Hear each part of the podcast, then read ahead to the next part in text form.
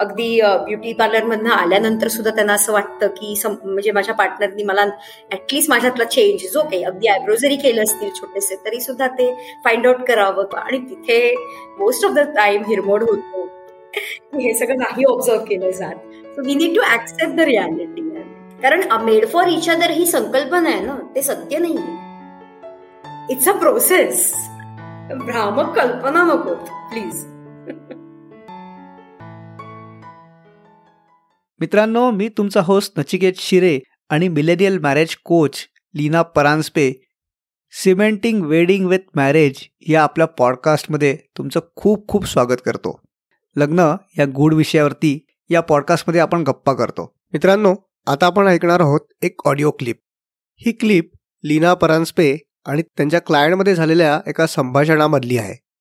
ही clip त्या क्लायंटची identity न सांगता आणि त्यांच्या परवानगीनी आपण इथे टाकतोय. ती क्लिप ऐकल्यावरती त्या खऱ्याखुऱ्या केसवर आपण आज गप्पा करणार आहोत. The major problem is we communicate very less and even if he communicate it's more of or argument may be because I don't like how he talks to me like he is little loud he is usually little loud his voice loud and his way of talking is little loud and i'm not used to that. We don't talk i think. It is only about work or either family thing or household thing. Uh, it is not not i don't feel there's anything about us you know that connection that emotional connect.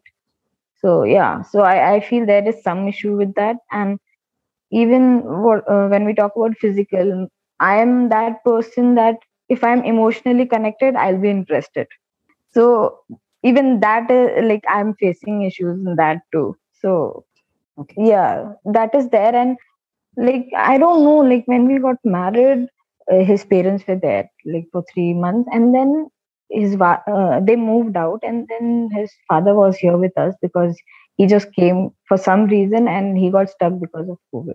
Okay. so he was there around 6 to 7 months. So my one year just went off like that. you know got in getting into family things and all because we never got i feel i don't i never got privacy because i was more into ghar ka kaam. Hmm. and you know everything was new so i couldn't manage everything together like i learned cooking when i moved here so every day started with youtube videos and you know taking care of his father and all of that so i was more irritated most most God. of the time because God. yeah do you express him that but yeah i have tried telling him that see like i have tried talking but you know whenever we try talking it is more of argument he'll come out with some issues like तुम ऐसे करती हो you you are not like that ये वो लगा but he is not trying to understand what I am thinking even after telling him God या नमस्कार मित्रांनो. तुमचं खूप खूप स्वागत आहे आपल्या या पॉडकास्ट सिमेंटिंग वेडिंग विथ मॅरेजमध्ये. आणि आपण आजपासून सुरू करत आहोत आपल्या सीझन थ्री थोडा उशीर झाला आम्हाला घेऊन यायला पण नक्कीच डिसअपॉइंट करणार नाही आहोत आम्ही तुम्हाला कारण या सीझनमध्ये घेऊन येणार आहोत काही खऱ्या खुऱ्या केस स्टडीज हाय ताई. Hello Nachiket after long time long long time long time yes yes खूप चांगला प्रतिसाद मिळाला होता पहिल्या दोन सीझनला आणि होपफुली याला पण मिळेल. आणि आपण या केस स्टडीज घेऊन येत आहोत. ही पहिली क्लिप आज आपण ऐकली आत्ता. तर त्याच्यात दोन तीन मुद्दे वाटतात आहे. तर त्याच्याबद्दल आज बोलूया. नक्की. येस तो पहिला एक तिचा जी मुलगी होती तिचा पहिलं स्टेटमेंट होतं की काही कम्युनिकेशन नव्हतं आमच्यामध्ये. किंवा जेव्हा आम्ही बोलायला जायचो तेव्हा फक्त कामाबद्दल किंवा घराबद्दलच बोलायचो. सो असं बेसिकली का हो? एक तर हे कॉमन आहे का? आणि हे असं का होतं? आणि दुसरा याला एक अजून एक लागून प्रश्न विचारतो की असं होतं का बरेचदा की मुलींना बऱ्याच छोट्या छोट्या गोष्टी पण शेअर करायची सवय असते किंवा त्यांना आवडतं. पण तेच मुलांना असं आवडत नाही किंवा सवय नसते. आणि मग त्याच्यातनं कम्युनिकेशन होत नाही असं वाटतं का? एकदम अप्रोप्रिएट प्रश्न विचारलाय अगदी कारण कसं आहे की आपण जर आता आत्ताची ही केस स्टडी बघितली तर त्या मुलीला थोडीशी कुठेतरी तक्रार पण आहे किंवा खट्टू होत आहे तिचं मन आणि तिला हे रिअलाइजही होत आहे की आपल्यामध्ये कम्युनिकेशन नाहीये. आता ह्यामध्ये हा जनरल आहे का प्रश्न? तर असं आपण नाही म्हणू शकत. कारण का प्रत्येक लग्नाची जी त्यांची त्यांचा एक्सपिरियन्स जो असतो तो वेगवेगळा असतो. प्रत्येक मॅरेज स्टोरी ही वेगळी असते. ओके?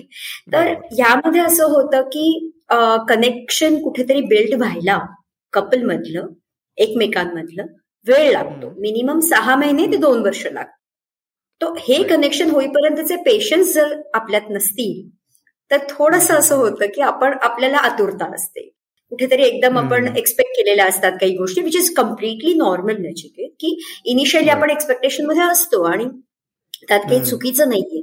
पण ह्या एक्सपेक्टेशन जेव्हा पूर्ण होत नाही जेव्हा त्या अपेक्षांचा अपेक्षा भंग होतो तेव्हा आपण मग मग छोट्या छोट्या छोट्या गोष्टी आपण पिन पॉइंट करायला लागतो. आणि त्यामध्ये कम्युनिकेशन ही छोटी गोष्ट नाहीये. कम्युनिकेशन हा खूप मोठा मुद्दा आहे. आणि त्यामध्ये जर आपण तक्रार करतोय तर त्यापेक्षा कोणीतरी एकाने त्याच्यामध्ये इनिशिएटिव्ह घेण्याची गरज आहे. आता ही जर मुलगी म्हणती ही बायको आहे मिलेनियल बायको जी आहे ती हे म्हणतीये हो. की आमच्यात कम्युनिकेशन नाहीये. किंवा मी करायला जातीये तर ते तो नाही करत आहे. तो अवॉइड करतोय.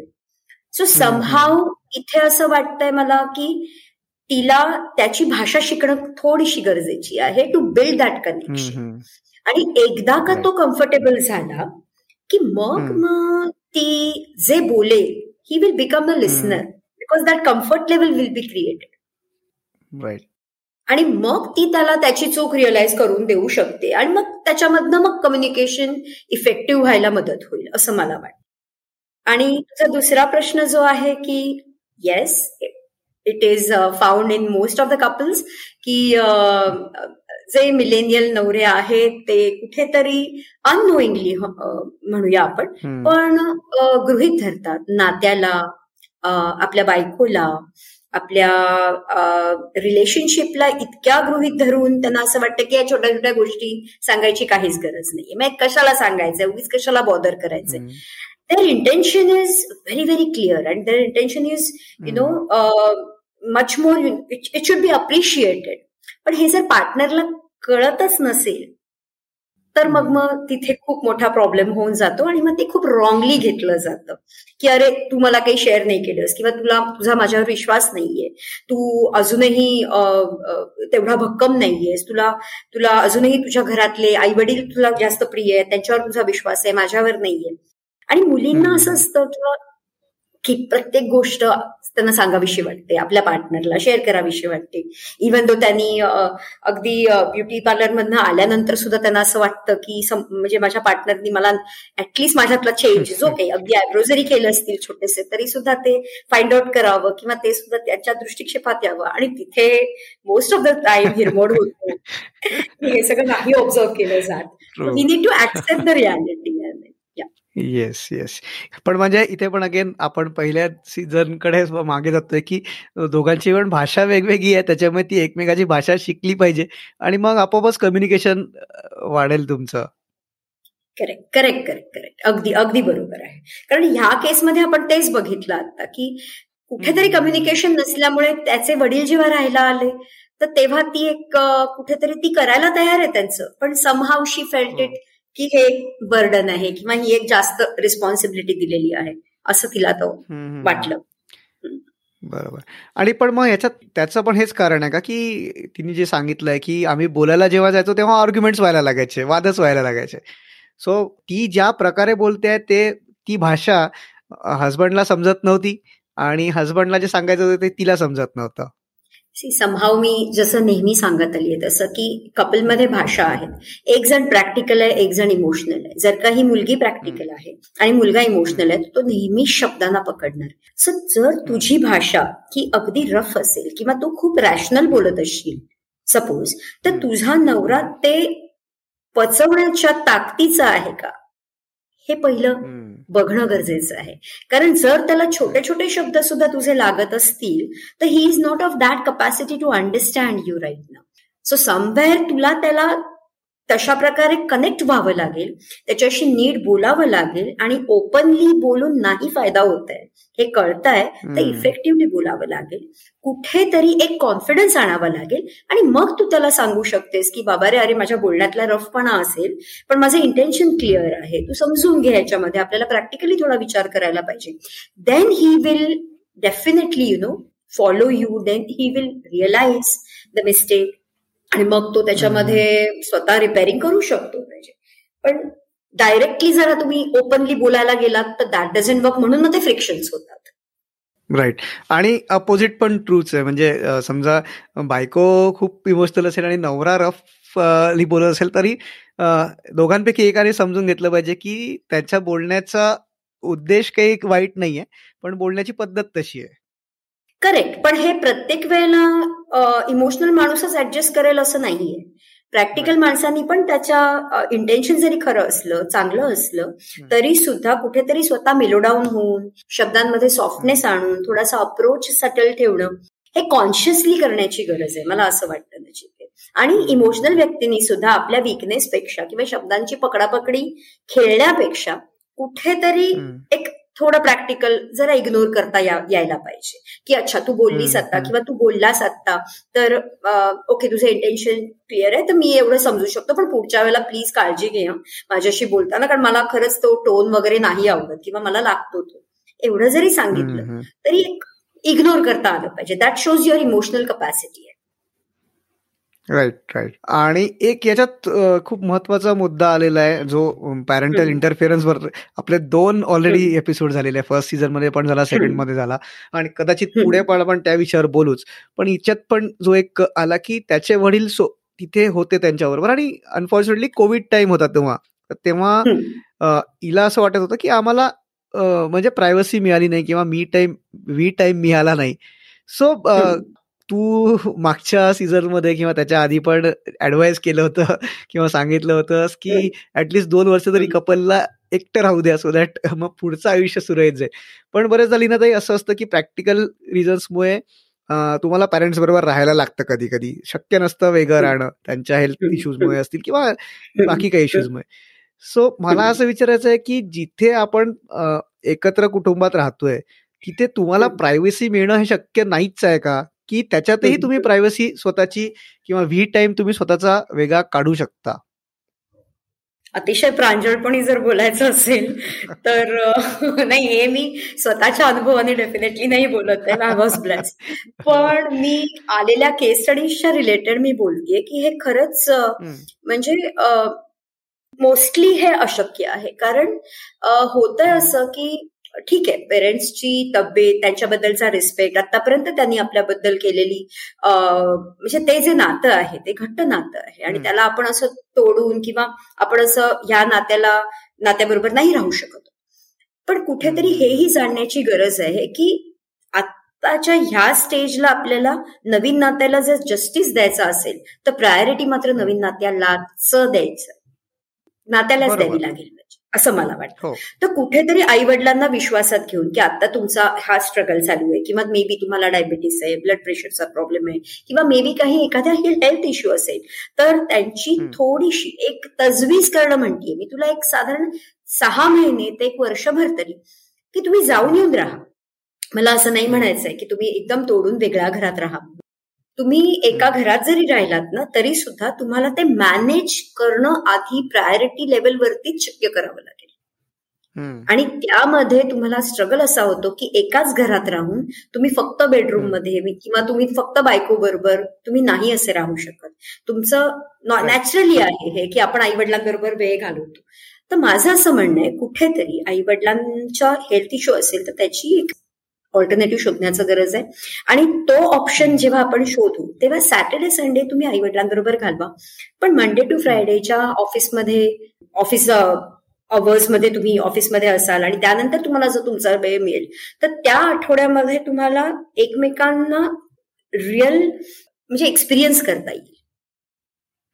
थकून येणं तरीही एकमेकांवर न चिडणं तरीही एकमेकांना साथ देणं एकमेकांना एकमेकांबरोबर म्हणजे एकत्र जेवण करणं म्हण किंवा व्हॉट एव्हर इट इज हे हे जे एक्सपिरियन्स आहेत ना हे एक्सपिरियन्स रिअल लाईफ मधले ह्या नात्यामध्ये घेण्याची पण तेवढीच गरज आहे जेवढं तुम्ही पेरेंट्सबद्दल विचार कराल तेवढं. पण parents will be able to understand you more असं मला वाटतं rather than your newly wed partner right नाही पण तरी सुद्धा तरी सुद्धा कारण हा खूप काय म्हणतात त्याला इमोशनल आणि असा विषय आहे. सो एका घरात राहून समजा आपल्याला लग्नाला प्रायोरिटी द्यायची आहे किंवा नवीन पार्टनर्सला प्रायोरिटी द्यायची आहे. तर काय केलं करायला हवं?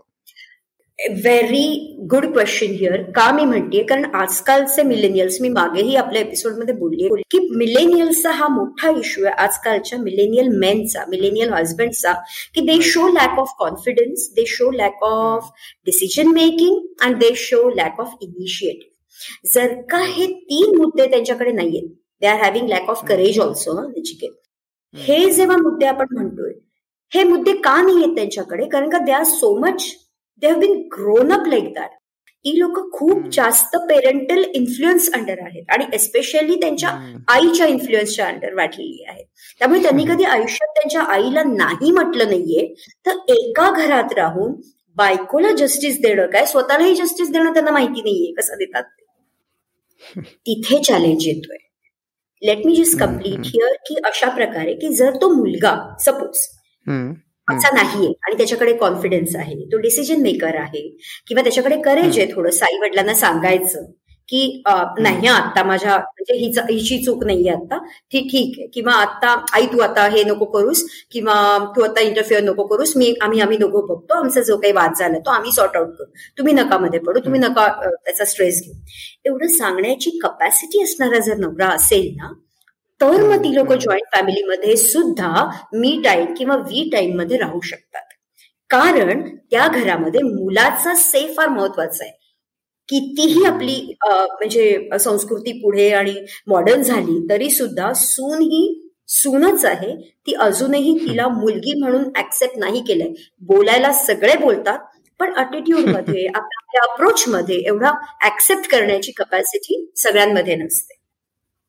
Right that's what I feel yes so मग हा कॉन्फिडन्स हा हे करेज आणि डिसिजन मेकिंग त्या मुलामध्ये येण्यासाठी प्री मॅरिटल कोचिंग हे घेतल्यावरती म्हणजे तुम्हाला समजा जॉईंट फॅमिलीमध्ये राहून वी टाइम मिळवायचा असेल तर तुम्हाला प्री मॅरिटल कोचिंग घेणं हे आवश्यक आहे. Hundred percent. कारण माझ्याकडे येणारे जे प्री मॅरिटल कपल्स आहेत ना नचिकेत त्यांचं म्हणजे एक जर का आपण स्टॅटिस्टिक्स बघितलं तर त्यांची लग्न सांभाळण्याची पद्धत आणि लग्न लग्नानंतर जे मला अप्रोच करतात त्यांची सांभाळण्याची पद्धत नक्की याच्यामध्ये जमीन अस्मानाचा फरक आहे. का?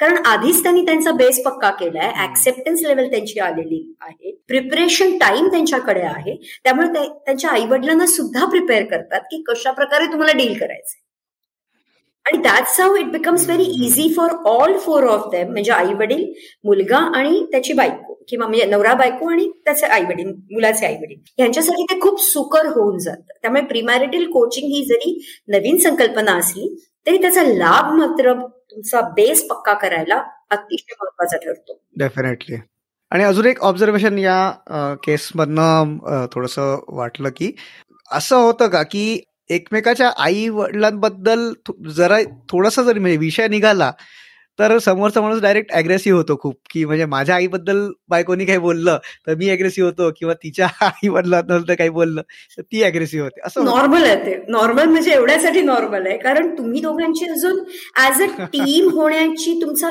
टीम होण्यासाठीचा तुमचा तो ऍक्सेप्टन्सच नाही आलाय लक्षात घ्या. You are not a team right जेव्हा तुम्ही टीम असाल तेव्हा तुम्ही जरी बोललात तरी इग्नोर करण्याची तुमची कपॅसिटी असते. त्यांचं इंटेन्शन तुम्हाला एकमेकाचं कळलेलं असतं कन्सर्न कळलेला असतो. पण जेव्हा इनिशियल डेजमध्ये जेव्हा तुम्ही असं बोलाल तेव्हा ती गोष्ट खूप जास्त प्रॉब्लेमॅटिक होते. म्हणजे मी आत्ताच्या आत्ता लास्ट एक चार ते पाच महिन्यामध्ये जवळजवळ सात डिवोर्स केसेस अशा बघितल्यात. ज्यांनी मला अप्रोच केला की मॅडम असं असं झालंय आणि जस्ट बिकॉज मुलीनी मुलाच्या आईबद्दल विदिन अ मंथ त्या मुलाला काही कंप्लेंट्स केलेल्या आहेत. आणि त्या खूप नॉर्मल कंप्लेंट्स आहेत नचिकेत. म्हणजे त्या जेवण मला करायला देत नाहीत किंवा माझ्यावर विश्वास ठेवत नाहीत किंवा मला पोळ्या करू देत नाहीत. अगदी इतके सिंपल गोष्टी. पण त्याचा राईचा पर्वत केला गेलेला आहे लक्षात ठेव. आणि ते त्या मुलाला सहन नाही झालंय.